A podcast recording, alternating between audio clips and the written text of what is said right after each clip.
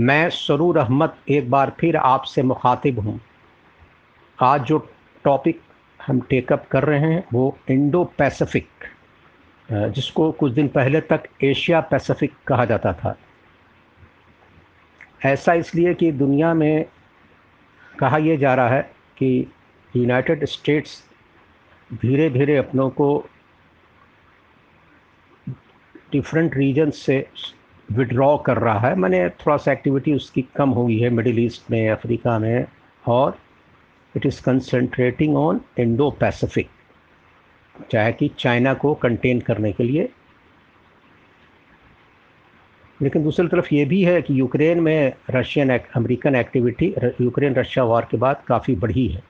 इसीलिए इसे ये भी नहीं कहा जा सकता है कि टोटल विड्रॉवल अमेरिका का उस क्षेत्र से हुआ है, उस रीजन से हुआ है। लेकिन यह है कि मिडिल ईस्ट और अफ्रीका और इधर सेंट्रल एशिया के कुछ इलाकों से अमेरिका का इन्वॉल्वमेंट पहले के बनस्बत कुछ कहा जाता है कि कम हुआ है। मैं क्वैड असल हाल ही में क्वैड की एक मीटिंग मई के तीसरे हफ़्ते में जापान के हिरोशिमा शहर में हुई थी। क्वैड एक क्वैड नहीं है, कई एक क्वैड अब बन गए हैं दुनिया में। लेकिन जो सबसे इम्पोर्टेंट क्वैड है, चार कंट्रीज़ का, वो है, जिसके मेंबर्स हैं यूनाइटेड स्टेट्स जापान ऑस्ट्रेलिया और इंडिया कहा यह जाता है कि इसमें, इसका पर्पस है इंडो पैसिफिक में चाइनीज़ है। मैंने मैंने चाइनीज़ राइज ऑफ़ चाइना को कंटेन करने के लिए और चाइनीज़ ग्लोबल एक्सपेंशन हो रहा है trade as well as military उसको चेक करने के लिए। साथ साथ पहले भी अमेरिका ये कहता रहता था, जब पहले बिफोर 91 जब सोवियत यूनियन हुआ करता था, तब भी वो एशिया पैसिफिक में क्वाइट एक्टिव था, लेकिन उस वक्त उसको इंडिया का साथ नहीं मिला था क्योंकि इंडिया खुद सोवियत कहा जाता था कि India was tilted towards Soviet Union या नॉन अलाइंड नॉट अमेरिका के इसमें तो नहीं था। तो उस वक्त था ये कि अमेरिकन हेजमोनी को चैलेंज करता था सोवियत यूनियन पैसिफिक में, ख़ास करके लेकिन ये सब वेस्टर्न नरेटिव है। जब मैं वेस्टर्न नेरेटिव बोलता हूँ तो ये ऐसा इसलिए बोलता हूँ कि यूनाइटेड स्टेट्स का एशिया पैसिफिक में जो उसका एक्सपेंशन का ये हिस्ट्री है, उसको अगर हम ट्रेस करें तो उसकी करीब डेढ़ सौ साल दो सवा दो सौ साल तो अमेरिका की हिस्ट्री है। तो एटीन सेवेंटीज़ एटीज़ के बाद तो हम ज़रूर कह सकते हैं यानी कि कम से कम 135-40 साल पहले से अमेरिका जो है एशिया पैसिफिक में इंटरेस्ट लेने लगा है। तो ना उस वक्त सोवियत यूनियन था ना चाइना था ना जापान था कोई पावरफुल नहीं था। ये कह देना कि हम चाइना को कंटेन करने के लिए ये कर रहे हैं तो वो थोड़ा हम्म, बहुत रिजनेबल नहीं है। अमेरिका ही का एम्बिशन पहले था बल्कि ये कहा जाए कि दूसरे ममालिक जो हैं उनको कंटेन करने के लिए राइज हुए ऐसा इसलिए कि 1898 में अमेरिका और स्पेन अमेरिका कहते हैं यूनाइटेड स्टेट्स ऑफ़ अमेरिका और स्पेन में जंग हुई, लड़ाई। They fought battle in 1898 in Philippines वो पहले स्पेनिश कॉलोनीज थी। लेकिन यूनाइटेड स्टेट्स ने उसको 1898 यानी आज से 125 साल पहले, समझ लिए कि उस वक्त क्या अमेरिका का डिज़ाइन था। अमेरिकन डिज़ाइन बहुत दिन तक रहा, इसीलिए कोरिया में जंग हुई, जापान में सेकेंड वर्ल्ड वार में इन्वॉलमेंट्स कोरिया, फिर ये वियतनाम, कम्बोडिया, जितना है, वो तो खैर हिस्ट्री है। मैं सीक्वेंस में बताऊँगा। साथ में हुआ ये कि जब अमेरिका का ये एक्सपेंशन इसलिए पैसिफिक की तरफ़ हुआ, की तरफ़ हुआ, और उधर अटलांटिक की तरफ़ इसलिए नहीं हुआ कि अटलांटिक की तरफ़ जो है, यूरोप थी। यूरोप ही के तो कॉलोनाइज कॉलोनियल पावर सवा की यूएसए में, उन्हीं टाइप के तो लोग थे। वेस्टी यूरोप के तो लोग आके यूएसए में रहे और ये वो। तो उसको तो ये ऑक्यूपाई कर नहीं सकते थे। ना करना था। उसके नीचे अफ्रीका हो जाता है साउथ अटलांटिक में। तो अफ्रीका का जो बड़ा हिस्सा है, उस पर तो ऑलरेडी यही यूरोपियन पावर कॉलोनी बनाए हुए थे। अब जितने अफ्रीका का जो एटीन यानी नाइनटीन सेंचुरी के हाथ में आकर के इंग्लैंड हो, फ्रांस हो, फ्रांस का तो बहुत बड़ा हिस्सा रहा। इवन जर्मनी ये छोटे छोटे ममालिक बेल्जियम हैं, जैसे कॉन्गो पर था उनका नीदरलैंड है, ये इतने छोटे छोटे सबका तो अमेरिका यूएसए ने देखा कि मेरा कॉलोनियल एक्सपेंशन जो होगा, वो अफ्रीका में तो नहीं हो सकता, यूरोप में भी नहीं हो सकता ऑब्वियस है। तो वो लैटिन अमेरिका के छोटे छोटे ममालिक में हुआ। ये नाइनटीन सेंचुरी से होने लगा। और ट्वेंटी या ट्वेंटी फ़र्स्ट सेंचुरी आते आते तो बहुत ज़्यादा ही हो गया, सबको जानते हैं। और इधर पैसिफिक की तरफ़ हुआ। जितने आइलैंड्स थे छोटे छोटे या कम इन्फ्लुएंस वाले, और, उधर चाइना भी समझिए कि स्लीपिंग जॉइंट का ये था, उसको कुछ नहीं, बहुत बैकवर्ड कंट्री था उस ज़माने में नाइनटीन सेंचुरी में। मैंने इन कंपेरिजन टू यूएसए और सोवियत यूनियन भी इधर साइबेरिया के हिस्सा से कुछ, यानी ईस्टर्न साइबेरिया के बाद उधर कुछ ऐसा ही नहीं था। जापान जो है मेजी रिस्टोरेशन के बाद 1867-68 के बाद, जापान का राइज हुआ और जापान लेट नाइनटीन सेंचुरी में कुछ पैसिफिक में और east China sea south China sea में एक्टिव हुआ उसकी नेवी तो वो भी ज़्यादातर शुरू में वो सोवियत यूनियन जो भी कहलाता है, जो रशिया का ईस्टर्न हिस्सा है, या मंचूरिया, इस पर एक्टिविटी किया, कब्ज़ा कोरिया वगैरह पर। सेकेंड वर्ल्ड वार के 6-7 दिसंबर 1941 सिक्स एंड सेवन दिसंबर 1941 को जापान ने पर्ल हार्बर पर बम्बार्डमेंट किया। और सेकेंड वर्ल्ड वार जो ऑलरेडी स्टार्टेड थे, जिसमें अमेरिका अब तक न्यूट्रल था। यूरोप में जर्मनी ने जब अटैक किया तो सब कंट्री तो लड़ाई हो रही थी सेकेंड वर्ल्ड वार में। मैंने फ्रांस का कब्ज़ा हो गया, ये इंग्लैंड था ही, पोलैंड पर कब्ज़ा, रशिया के बहुत बड़े हिस्सा पर कब्ज़ा, पूरा ईस्ट यूरोप पर ही। लेकिन अमेरिका वॉज़ न्यूट्रल भले कहा जाता है कि उसका ट्रेड जर्मनी से अच्छा खासा चल रहा था। वो बहुत बाद में ज्वाइन किया सेकेंड वर्ल्ड वार और उससे पहले जो है, ख़ास करके ये जो जब जापान ने इसको जो इन्वेट किया तो समझिए कि फुल बड़े पैमाने पर फिर अमेरिका भी सेकेंड वर्ल्ड वार में ड्रैग जापान ने इसलिए किया कि अमेरिका के इधर मोनोपोली, मैंने को चैलेंज करने के लिए, अमेरिका वॉज़ एक्स, इधर एक्सपैंड करने के लिए, अमेरिका यूरोप के पॉलिटिक्स में नहीं पढ़ना चाहता था कि कौन लड़ रहा है, कौन नहीं। फ़र्स्ट वर्ल्ड वार में भी बहुत बाद में आया था। सेकेंड वर्ल्ड वार में भी वो बाद में आया, लड़ाई के एक दो साल के बाद। कि भाई वो भी इंग्लैंड वालों ने बहुत ये किया तब। ये रहा सिनेरियो। तो जापान कहा यह जाता है कि जापान खुद एम्पेरलिस्ट पावर के हिस्से से इमर्ज करने लगा होगा कि एशिया पैसिफिक में हम पहले ही से अमेरिका को उसके इसको न्यूट्रलाइज कर देते हैं कैंसिल आउट कर देते हैं उनके इसको। तब ये सेकेंड वर्ल्ड वार हुई, लेकिन बाद में कहा हिस्ट्री में आप लोग दिखाइए कि चार साल तक जंग चली, उसके बाद धीरे धीरे जापान का तो पूरा एशिया पैसिफिक, इतना हुआ था कि पूरे साउथ ईस्ट एशिया में यहाँ तक के बर्मा तक पूरी फौज से कब्ज़ा हो गया, इधर फिलीपाइंस वगैरह, इंडोनेशिया, मलेशिया, जितना है, और आते आते तक ये लोग इंडिया को नॉक करने लगे पीछे से एकदम कोहिमा नाग, नागालैंड में नहीं, पूरे एरिया में से। इधर बम्बार्डमेंट कलकत्ता वगैरह, ये वो सब जापानीज प्लेन बड़े पैमाने पर पूरा इवन इंडियन ओशन में भी जापानीज प्रेजेंस बढ़ गया। Not not only Pacific but Indian लेकिन एक ऐस, एक वक्त आया कि पूरा चीज़ चेंज हुआ। जापान हारा। मैं जापान जब हारने का इंडिकेशन दे दिया था, तब अमेरिका ने एटम बम गिराया, जानबूझ के गिराया। उसको टेस्ट करना था कि कहाँ कहाँ एटम बम कितना इम्पैक्ट डाल सकता है। जापान तो हार ही रहा था। मैं ऑलमोस्ट सिग्नल दे दिया था कि आई एम गोइंग टू मैंने कि सरेंडर तो दो शहर मारा वही हिरोशिमा में अभी क्वैड हो रहा है। तो ये कह देना कि सिर्फ़ हम कंटेन कर रहे हैं चाइना को, ये बहुत सही नहीं होगा। चाइना की अपनी डिज़ाइन है। चाइना भी अब, जिस तरह से कहा मैंने कि जापान के बाद Soviet Union second world war के बाद इमर्ज किया एक पावरफुल कंट्री और पैसिफिक में फिर कोरियन वार हुई फिफ्टी फिफ्टी फिफ्टी से फिफ्टी थ्री तक उसमें रशिया चाइना जो नॉर्थ कोरिया का साथ दिए कम्युनिस्ट और साउथ चाइना नॉर्थ उसको नॉर्थ कोरिया और साउथ कोरिया बना। साउथ कोरिया को पूरा वेस्टर्न अलायंस मतलब अमेरिका, लेड बाई अमेरिका और जापान से पूरा ऑपरेशन हुआ। उसी तरह सेकेंड वर्ल्ड वार ये फ्रांस विड्रॉ किया वियतनाम से।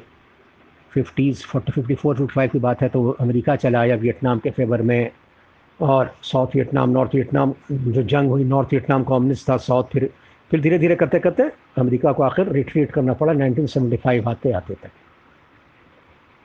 आज की दुनिया का सिनेरियो ये है कि अमेरिका ने चार ममालिक का एक ग्रुप बनाया, इसलिए कि उसको कंटेन कर रहा है। और हम हर कंट्री का अपना अपना इंटरेस्ट भी होता है। ज़ाहिर सी बात है, जब चाइना का एक्सपेंशन चाइना अब जो है, वो पैसिफिक में सिर्फ़ नहीं रह रहा है।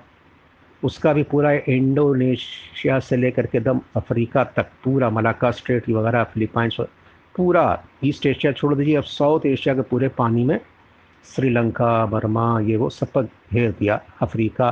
अब तो ये है कि वो इतना पीस डील करवा रहा है between Saudi Arabia and Iran और डिफरेंट जगह पर उसका इन्फ्लुएंस बढ़ रहा है। टर्की ईरान रशिया चाइना एक दूसरा चार ग्रुप बन रहा है। तो ये अब देखा ये जा रहा है कि डिफरेंट ममालिक तेज़ी से बढ़ रहे हैं। तो अमेरिका ने एक और वेस्ट एशिया क्वैड बनाया। क्वैड, वो चार। क्वैड माने चार। ये कोई मिलिट्री अलायंस नहीं है, जो क्वैड ऑस्ट्रेलिया, इंडिया वाला ही कोई मिलिट्री अलायंस नेटो की तरह नहीं है। तो एक कंट्री बटाया किया दूसरे आएँगे मदद के लिए। नहीं, ये ऐसा नहीं है। लेकिन फिर भी सब कोऑपरेशन है हर तरह का, और मिलिट्री एक्सरसाइज वगैरह लोग मालिक करते रहते हैं। लेकिन उस तरह का मिलिट्री अलायंस नहीं है। तो एक मिलिट, क्वाड एक और बनाया आई टू यू टू यानी Israel, India U E and U S A ये वेस्ट एशिया आई टू है, ये क्वाड है। फिर एक और अभी क्वाड बन रहा है। चार ममालिक दोस्त बन रहे हैं। वो Jordan, Egypt, UAE, and Iraq. ये चार क्वाड मैंने तो ये डिफरेंट ग्रुप क्वाड का, लेकिन असल क्वाड जो हम कहते हैं, जिसकी मीटिंग हुई हमारे डिफरेंट ममालिक के, जो चारों के, जापान के, इंडिया के, ऑस्ट्रेलिया के और प्रेसिडेंट बाइडन इन लोग के प्राइम मिनिस्टर और उनके प्रेसिडेंट जमा हुए और कुछ और ममालिक को बुलाया गया। तो ये है।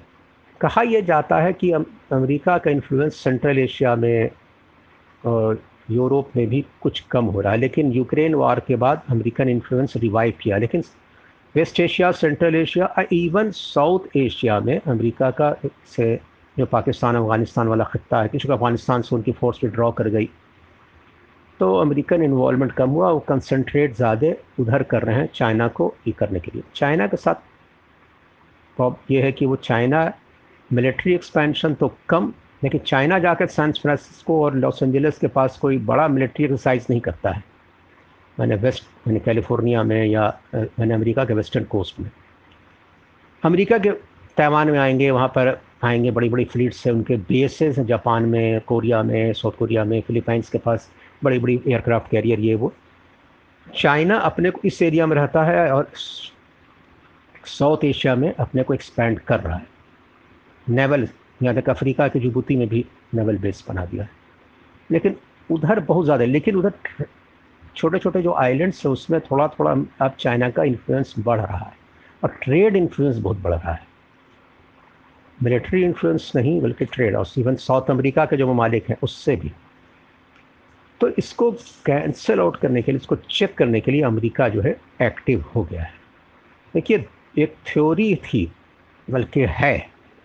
1904 में एक हालफोर्ड, जॉन मैकेंडर 1904 1904 में एक थ्योरी दिए थे जिसको कहते हैं हार्टलैंड थ्योरी हार्ट, दिल H E A R T L A N D heartland theory मैंने दुनिया के जो यूरेशिया यानी ईस्ट यूरोप एशिया यानी कि जो, कहिए जो अभी यूक्रेन है पोलैंड है जर्म ईस्ट जर्मनी जर्मनी का हिस्सा है, या रशिया का वेस्टर्न टर्की ये सब जितना हिस्सा अगर कोई कब्ज़ा कर लेगा तो वो वर्ल्ड का पावरफुल हो वर्ल्ड कॉन्करर हो जाएगा। ये था मैकेंडर साहब, एक जोग्राफर थे इंग्लैंड के, उनका कहना था। चाइना का जो भी एक्सपेंशन हो रहा है, वो हार्टलैंड में इन्फ्लुएंस बहुत बढ़ रहा है। बेल्ट एंड रोड इनिशिएटिव, यानी कि रेलवे लाइन तो वो बीजिंग से चलिए बल्कि शंघाई से चलिए तो एकदम मैड्रिड, बल्कि उसके बाद समुंदर पार करके इंग्लैंड तक।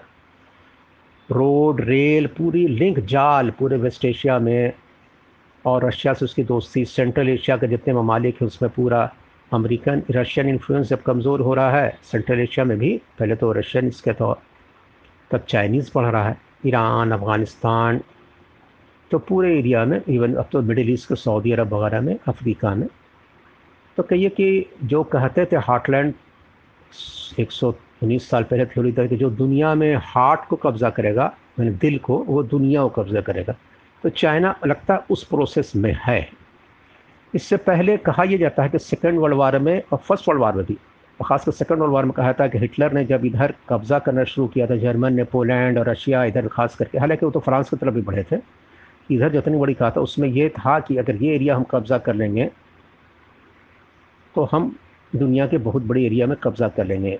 रिच है, गले में रिच है फर्टाइल है प्लस यूक्रेन वगैरह का हिस्सा प्लस वो तेल बाद में माला माल थे, इधर से नेवी इसको कंट्रोल भी कर लेंगे, ये था। लेकिन 1942 1942 में अमेरिकन जोग्राफर ने एक rimland theory the rim R I M rim होता है ना, साइकिल का रिम, ये चक्का का रिमलैंड थ्योरी। 1942 में निकोलास स्पाइकमैन, ये अमेरिकन थे। उन्होंने कहते कि नहीं नहीं, दुनिया में जो हार्ट कब्जा करेगा, हार्टलैंड वो नहीं, दुनिया में जो रिम्स कब्जा करेगा, यानी जो कोस्टल एरिया, जो नेवी का पूरा एरिया है, हम समझिए कि हम इधर चले थे व्लाडिवोस्टॉक कोरिया, जापान का कोस्टल एरिया, पूरा चाइना का कोस्टल, अमरीक साउथ, ये जितना रिम है, पूरा इंडिया का दम, जो नेकलेस है यानी कि साउथ ईस्ट एशिया से होते हुए पूरा ये तो American perhaps they are concentrating more on rimland उन्होंने naval expansion naval base naval control वो ज़्यादा करना चाहते हैं।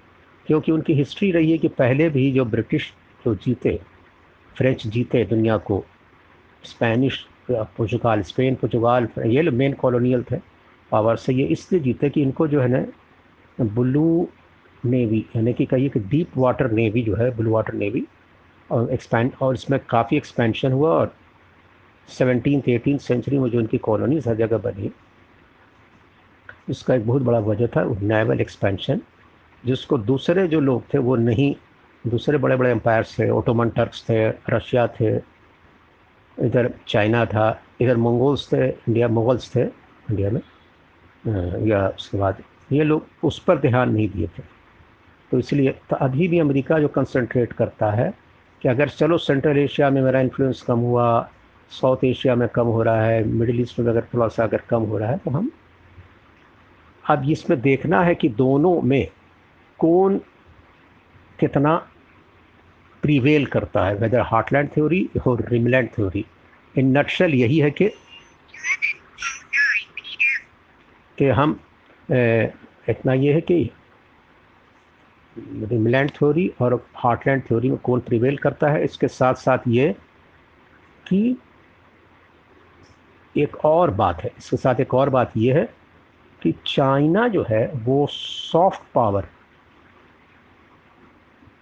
और में शायद soft S O F T power soft power में शायद वेस्ट का ख़ासकर यूएस का मुकाबला नहीं कर पा रहा है। देखिए, दो तरह के जोसेफ नाई सॉफ्ट पावर थ्योरी भी है भाई। एन वाई ई जोसेफ नाई एक अमेरिकन थे।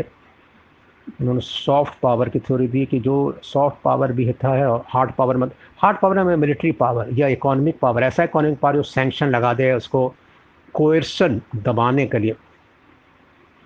तो उसको हार्ड पावर कहते हैं। तो तो अमेरिका बहुत बड़ा है। चाइना भी मर्ज कर रहा है। रशिया रशिया तब कमज़ोर पड़ गया, लेकिन हार्ड पावर लेकिन सॉफ्ट पावर ये कि आर्ट कल्चर थ्योरी दूसरे ट्रेड कॉमर्स को भी मान सकते हैं। लैंग्वेज फ़िल्म कल्चर ये जो वेस्ट है, इसमें वेस्ट बहुत प्रीवेल कर रहा है। अभी भी है। इसलिए कि उसका लैंग्वेज है। इसीलिए चाइनीज़ भी बहुत तेज़ी से सॉफ्ट पावर की तरफ़ बढ़ रहे हैं। लेकिन उनके साथ ये है कि उनका एक्सपेंशन है प्रॉब्लम ये है कि वो culturally dress wise culture wise food है फ़ूड हैबिट तब चाइनीज़ का बढ़ रहा है, दूसरे दुनिया के लोग खा रहे हैं बहुत सी चीज़ें वो। लेकिन ऐसे और जो सॉफ्ट पावर का ऑप्शन में अभी उतना आगे नहीं है। दूसरे कि चाइना जो है रशिया का तो अपना एक ज़माना था, ख़त्म हो गया। चाइना के साथ है कि उनकी कॉलोनीज़ पहले कभी नहीं रही।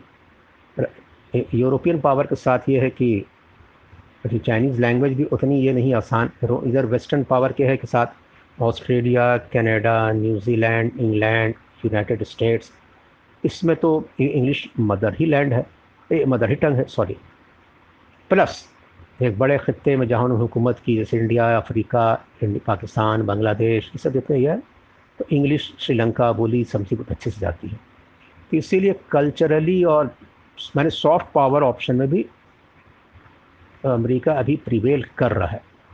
हाँ ये अलग बात है कि साइंटिफिकली और मिलिट्रीली चाइना इमर्ज कर रहा है, लेकिन और ट्रेड भी उसका एक्सपेंशन बढ़ रहा है, लेकिन अभी भी तो सॉफ्ट पावर और हार्ड पावर तो हार्ड पावर हो सकता है हार्ड पावर में चाइना इमर्ज कर रहा हो मिलिट्रीली कुछ कर रहा है, लेकिन सॉफ्ट में तो उनको डेफिनेटली अभी टाइम लगेगा।